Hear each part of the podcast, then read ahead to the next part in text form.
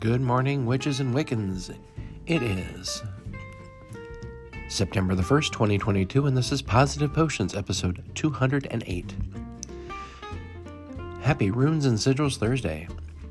Today's forecast calls for sunshine and clouds, high near 70, winds west northwest 10 to 15 miles per hour.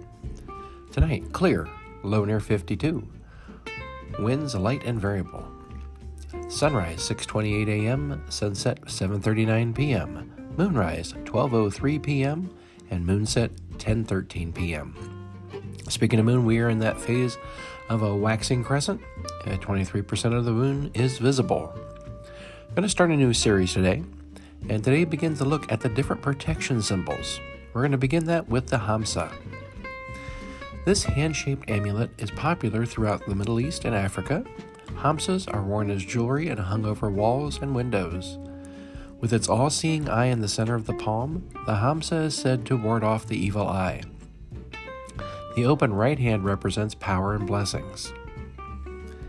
In the Middle East, the Hamsa tradition is known by Jews and Muslims alike. However, the right hand of protection can be traced as far back as the Mesopotamian cult of Ishtar. Modern witches sometimes say that the palm stands for protection, while the fingers represent the five blessings love, money, health, wisdom, and power.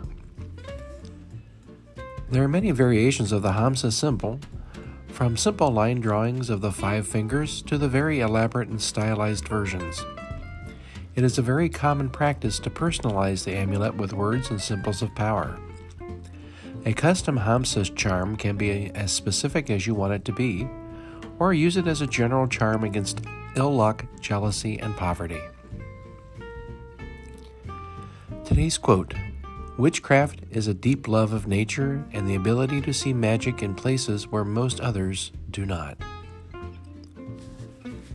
And from Sam and I, we wish each and every one of you a wonderful and magical day. Stay safe out there, and thank you for listening. We'll be back tomorrow.